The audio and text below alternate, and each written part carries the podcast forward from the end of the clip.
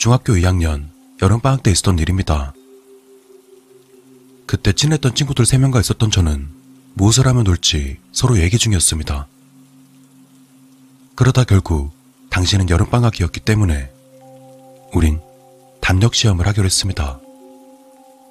그리고 담력 시험을 평범한 장소에서 하는 건 딱히 재미없을 것이란 친구들의 의견이 있어서 신중하게 장소를 선택했습니다. 그때 친구 중 한 명이 사람이 죽은 집이 있으니 거기서 하루 자고 오자 말했습니다. 친구의 부모님은 부동산을 운영하셨는데 그 부동산에서 관리하는 물건 중 이른바 귀신이 붙은 곳이 있었다고 합니다. 세입자도 점차는 구해지지 않아서 하루만 놀면 안 되냐고 허락은 받았는데 친구의 부모님과 같이 일하시던 부동산 사람들은 굉장히 어두운 표정을 보였던 것이 기억납니다. 그리고 다음날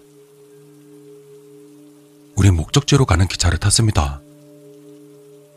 솔직히 이때는 소풍 가는 기분으로 친구들과 함께 자고 오는 것이 마냥 즐거웠습니다. 후에 무슨 일이 일어날지는 전혀 생각조차 하지 않았죠. 숙소에 도착하자마자 우리는 그날 가져온 음식으로 조촐한 파티를 시작하기로 했습니다. 우린 그때까지만 하더라도 귀신이 나올 리가 있냐는 생각이 지배적이었던 것 같습니다. 그리고 대충 배를 채우고 나서 수도와 전기가 다 끊겨 있었기 때문에 근처 목욕탕에 가서 씻었습니다.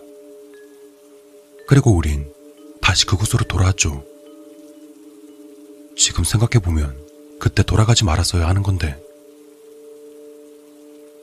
우리의 여행 목적은 담력 시험이니만큼 어두운 방 안에서 서로의 무서운 이야기를 하고 있었습니다. 그런데 이상한 일이 벌어졌습니다. 거실과 방 사이의 장제문이 아주 조금 한 사람이 지나갈 수 있을 만큼 열려 있었습니다. 누군가 문 닫는 걸 깜빡했나 생각했지만 친구들은 서로 문을 닫았었다고 대답했죠. 우린 괴기 현상이 일어날 수 있는 각오가 되어 있었고 고작 그런 걸로 겁먹은 것처럼 보이고 싶지 않았습니다. 그래서 조금 잡담을 나누다가 그날은 그냥 자기로 했습니다. 하지만 아침에 일어났을 때 전날과는 비교도 안 될 정도로 이상한 일이 일어났습니다. 친구 두 명 중 한 명이 방에 없던 겁니다. 시간은 새벽 5시였습니다. 화장실 가려고 밖에 나갔나 하고 그때는 그렇게 생각했습니다. 다른 친구는 기분 좋게 잠든 채 숨을 고르고 있었습니다. 그러다 10분 정도 지났을까요? S가 문을 세게 열고 다시 돌아왔습니다. 그리고는 이렇게 말했죠. 얘들아, 그만 가자. 우리 빨리 나가야 될 것 같아. 친구 S는 여태 한 번도 본 적 없는 잔뜩 겁에 질린 얼굴을 한 채 그렇게 말했었습니다. 그리고 S는 첫차 시간을 미리 계산하고 있었던 것 같습니다. S의 얼굴은 피곤한 듯 안색이 매우 안 좋아 보였었고 밤을 새웠다는 것을 짐작할 수 있었습니다. 저는 이 상황이 이해되지 않았습니다. 전 S에게 왜 그러냐 물었지만 그는 돌아가자는 말만 반복할 뿐이었죠.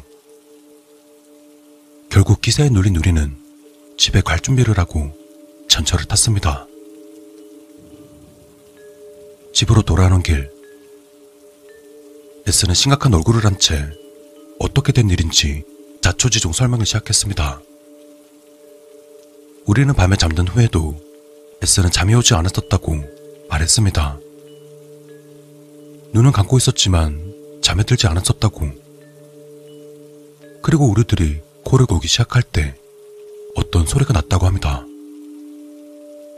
그 소리는 마치 사람이 걷는 것 같은 소리.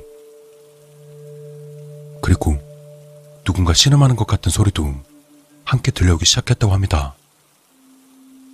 불길한 기운에 애쓰는 우리를 깨우려고 합니다. 하지만 우린 전혀 일어나지 않길래 황급히 밖으로 도망쳤다고. 전철 안에서 S의 이야기를 들었을 때 우린 S의 말을 전혀 믿지 않았습니다. 오히려 애쓴다 했어 라는 느낌으로 생각하고 말았죠. 우리들은 귀신이란 존재를 전혀 믿지 않았기 때문입니다. 그리고 얼마 뒤 여름방학이 끝나기 전에 S는 세상을 떠났습니다. 사인은 트럭에 치여 사망. 하지만 뭔가 이상했습니다. 트럭 운전사 말로는 졸음 운전을 한 것이 아니랍니다. 평소와 같이 운전을 하던 중 핸들이 스스로 움직였다고 합니다. S가 세상을 떠나고 얼마간의 시간이 흘렀습니다. 어느 날 동아리 활동을 마치고 집에 돌아왔을 때 어머니는 오매한 얼굴로 말씀하셨습니다. 너, 너 도대체 무슨 짓을 한 거니? 너, 엄마한테 뭐 숨기는 거 없어? 그곳에 갈 당시에 저는 사람이 죽은 집에서 자고 오겠다는 말은 하지 않았습니다. 그리고 그 사실은 그냥 숨길까 생각했습니다. 그때는 그냥 친구 집에서 자고 온다고 대충 거짓말을 하고선 둘러댔었죠. 하지만 어머니의 질문과 어머니의 표정은 이미 상황을 다 깨뚫어 본것 같았습니다. 그래서 숨기지 않고 솔직하게 말씀드렸습니다. 그러자 어머니는 최근 일어난 일을 이야기하기 시작했습니다. 제가 집에 없을 때 문에 달린 창밖으로 누군가가 노크를 하는 사람이 있었다고 합니다.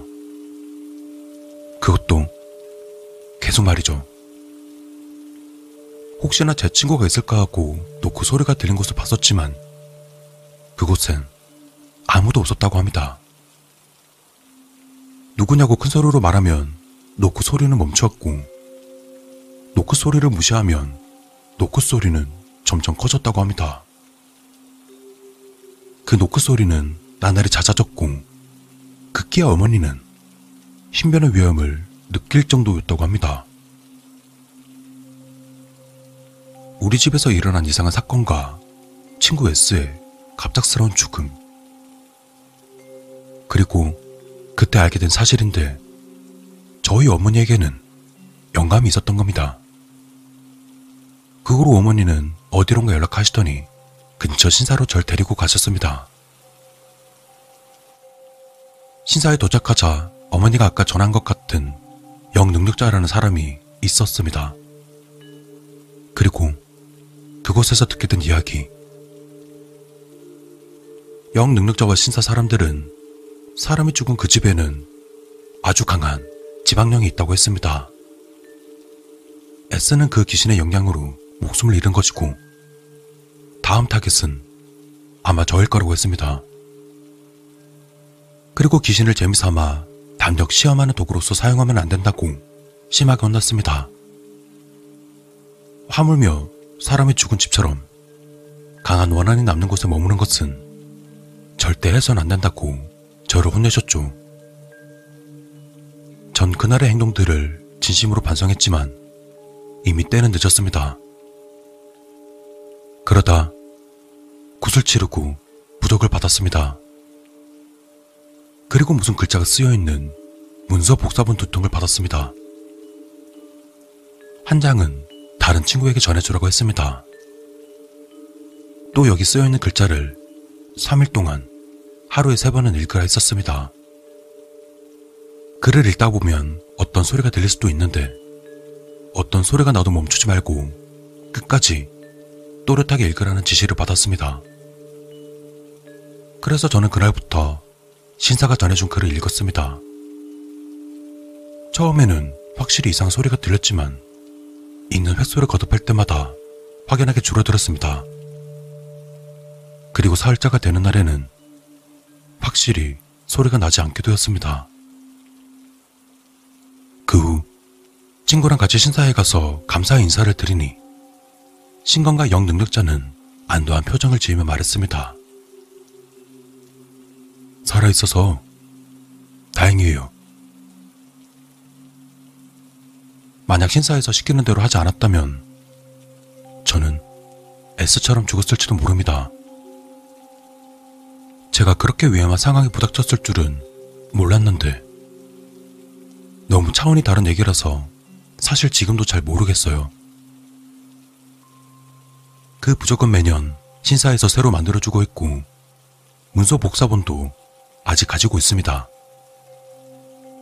그리고 무서운 곳이나 본능적으로 피하게 되는 곳은 가지 않음으로써 자기 방어를 하기로 결심했습니다. 귀신이 있는 곳에서 장난치다 가는 돌이킬 수 없는 대가를 치러야 할지도 모릅니다. 여러분들에겐 이런 일이 일어나지 않기를 바랍니다.